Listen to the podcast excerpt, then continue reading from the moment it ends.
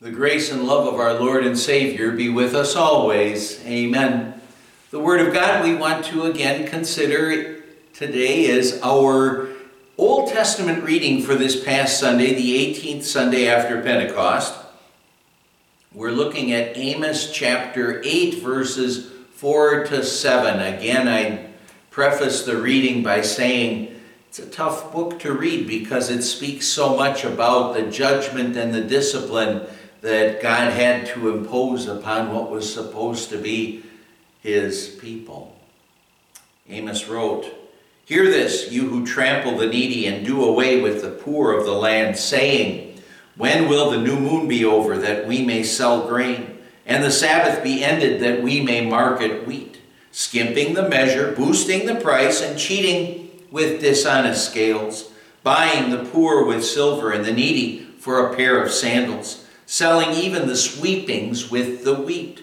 The Lord has sworn by the pride of Jacob, I will never forget anything they have done.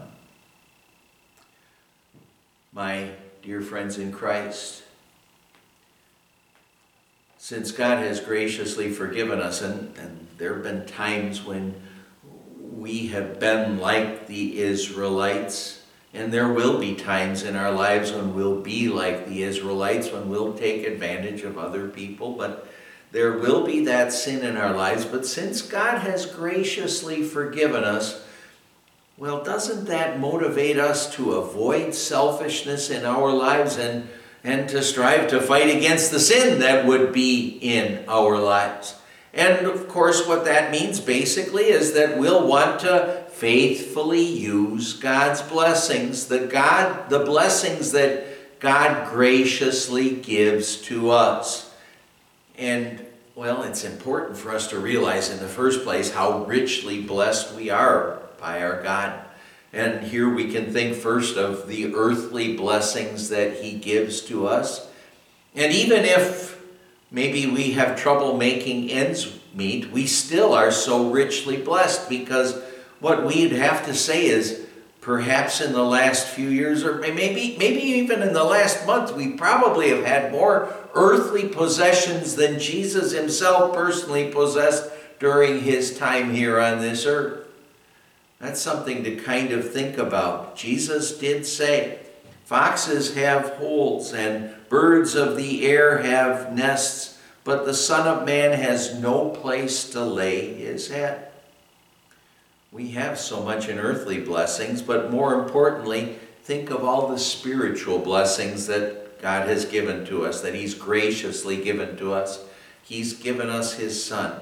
He's given us the forgiveness of our sins, faith in that Son. He's given us peace with God, the certain hope of eternal life in heaven through faith in Jesus our Savior. And there is so much more that our God has given to us. Oh, it's good for us if at times in our lives we maybe don't feel all that blessed. If we feel that way, it's important for us at that at such times to kind of just simply sit down and count the blessings that God has given to us because they are there. They are there and they're great and they're many. They're probably more than we'd realize until we'd start trying to write them down, as I said. But how does God want us to use those blessings that He graciously gives to us? Well, we could answer that question by just simply saying, not selfishly. Jesus answered that question for us by saying, Seek first God's kingdom and God's righteousness, and all these things, all our earthly needs, will be given to you as well. Seek first God's kingdom, God's righteousness. Well, that means give generously to the Lord. Use the things that God has given you to take care of yourself and your family. Pay your taxes and wisely use what God has given to you to help out those who are poor and needy in our world that's seeking first God's kingdom and God's righteousness. And, and then, of course, also, as we seek to take care of ourselves and our families, what we want to do is seek to build up and strengthen our faith by looking to Jesus, looking to His Word for the blessings it gives to us. Queen Elizabeth one time asked a rich merchant in her kingdom to go on a mission for the British Empire. When she asked him that, he objected at first because he said if he was away, what would happen is his own business would fall apart and end up failing. Well, the queen said, You take care of my business, and I will take care of yours while you are gone. when he returned from the mission that Queen, Queen Elizabeth sent him on, what happened is he found his company, he found his business just absolutely flourishing. He was a richer man than he had been before he left because she had done such a good job of making sure his business would be taken care of. And you know, the same thing is true for us as far as God is concerned. God will take care of us. And now that doesn't mean, of course, that we should expect earthly wealth from God.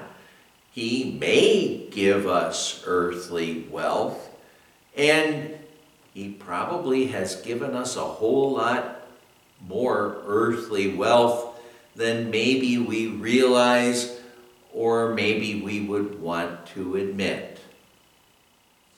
But when through faith, when through faith we put our Lord and His service first in our lives, well, what did Jesus say? God will take care of us. God's blessings, especially His spiritual blessings, they will follow. So let's take Jesus at His word. Again, He said, Seek first God's kingdom and God's righteousness, and all these things, all our earthly needs, will be given to you as well. Let's never stop thanking God for all His blessings, especially His spiritual blessings.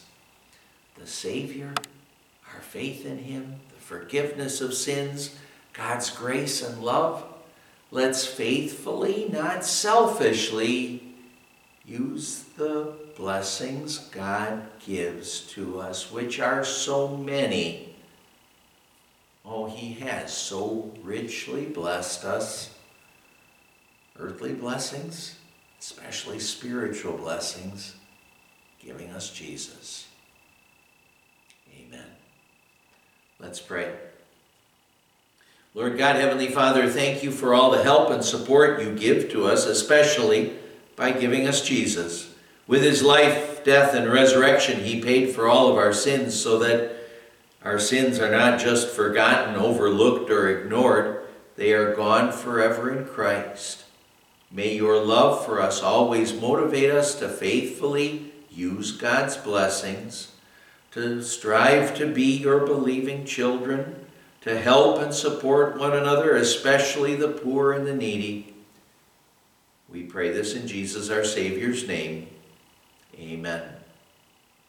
And the grace of our Lord Jesus Christ and the love of God the Father and the fellowship of the Holy Spirit be with you always. Amen.